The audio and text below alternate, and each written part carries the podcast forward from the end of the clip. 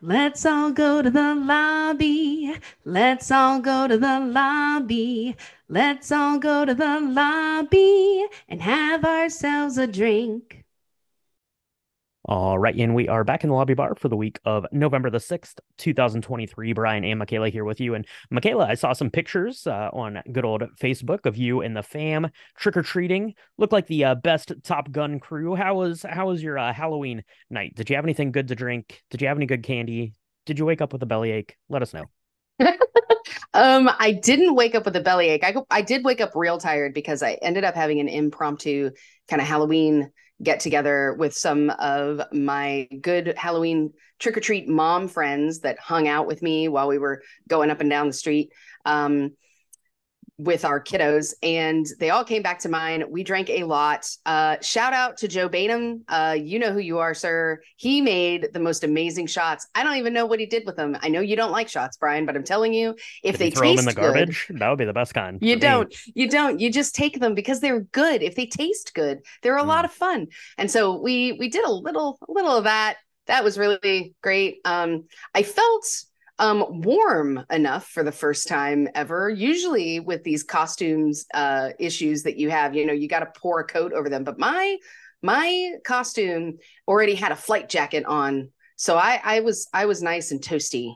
Um, I was in a short skirt. Maybe that I don't know if that's like a normal thing, Charlie. I, I don't think that's really dress code appropriate. I don't know, but um, it was really, really good, fun time Well, to be well, they were in. San Diego. I think it, I think it flies in San Diego uh, Oh, for sure. maybe. That's that's Yeah. definitely a different uh, climate than we've got here. It looked like uh, most of the country. Um, I was traveling on Halloween myself, but it looked like most of the country had the cold snap kind of came through. I saw it was like snowing, uh, like back home Ohio way and stuff. But yeah, it looked like you and your crew were having a good time for sure. Um, and then you know I flew back uh, from my trip the day after. It was on your birthday, so um, if you follow us on any of the social medias, I made a little birthday toast to Michaela, and I mixed up uh, one of her favorite uh, cocktails. I called it the uh, Michaela uh, gin and tonic. Uh, it's really just a, a gin and tonic that has all of Michaela's favorite things in there. So it's just a uh, a, pink purple uh, gin and tonic with some elderflower uh, liqueur and elderflower tonic in there. So go ahead and mix one of those up, and uh, you can toast a happy belated uh, birthday to Michaela. But then I found myself, Michaela. I said, uh, I got this bottle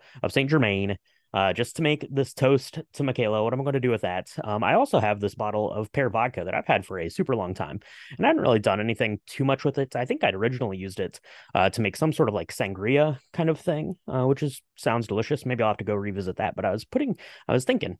Uh, what can I do with these things? And I decided I would mix up a pear martini. So this week for the lobby bar, Michaela, uh, we are out of Halloween time. We are into full blown fall flavors, uh, and the pear is one of my favorite fall flavors of all. So let's put one of these together, Michaela. So we're going to take one and a half ounces of a pear vodka.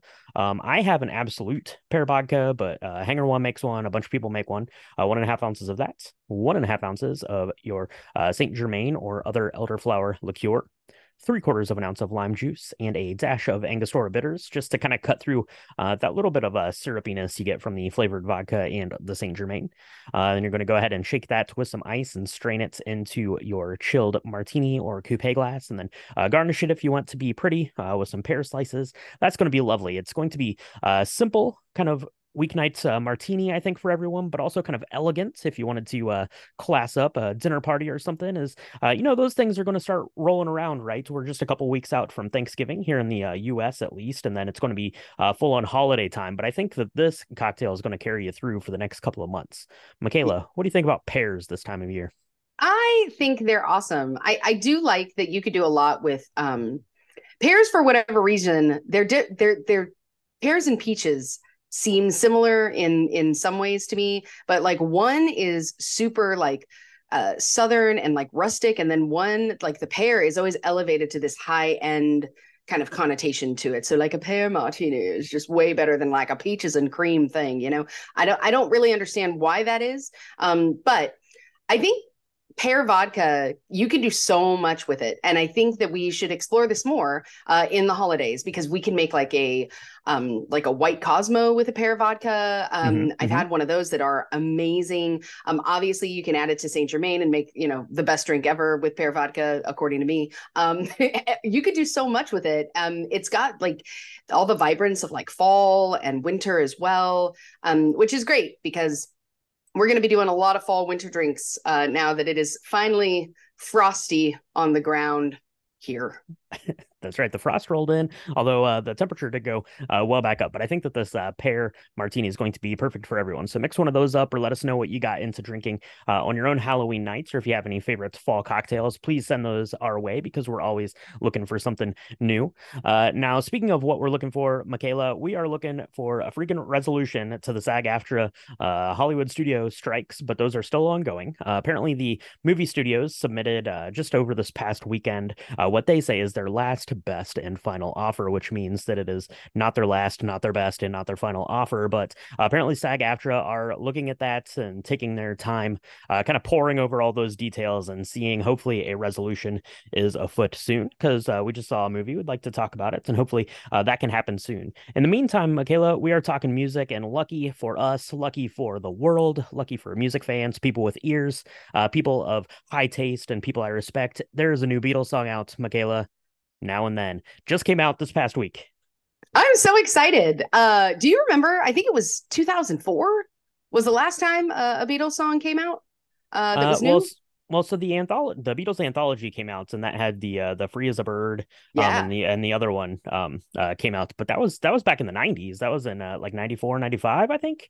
Uh, oh my gosh, those, I'm dating myself those, now. Or when those came out. Well, that's that's the thing with decades now that we're old, Michaela. They all all last decade was still the 80s no matter how old uh, we get for sure. So um but yeah those came out but there is a new beatles song and it features all four members of the beatles and kind of got put together. We're actually going to take a listen to it and talk about it just briefly over on our patreon. It's patreon.com slash drink the movies um if you want to go check that out. It's a really great way to support the podcast and get some extra bonus content. But you know we are big fans of the beatles. We talked about beatles love was one of our earlier uh drink the music episodes. So going to be uh, getting into that and getting into another beatles tune. That seems to be pretty good. And you know what else is pretty good? That is this week's uh, episode. Last week we were talking about Amy Winehouse's Back to Black. That was a really good conversation about a really great album. This week we are talking about the Mumford and Sons Babel. Uh, it went head to head with the Lumineers self-titled Lumineers debut, but Mumford and Sons Babel, they built that tower to the sky, won the votes, and that's what we're talking about this week. Michaela, Mumford and Sons, are you a are you a Mumford and Sons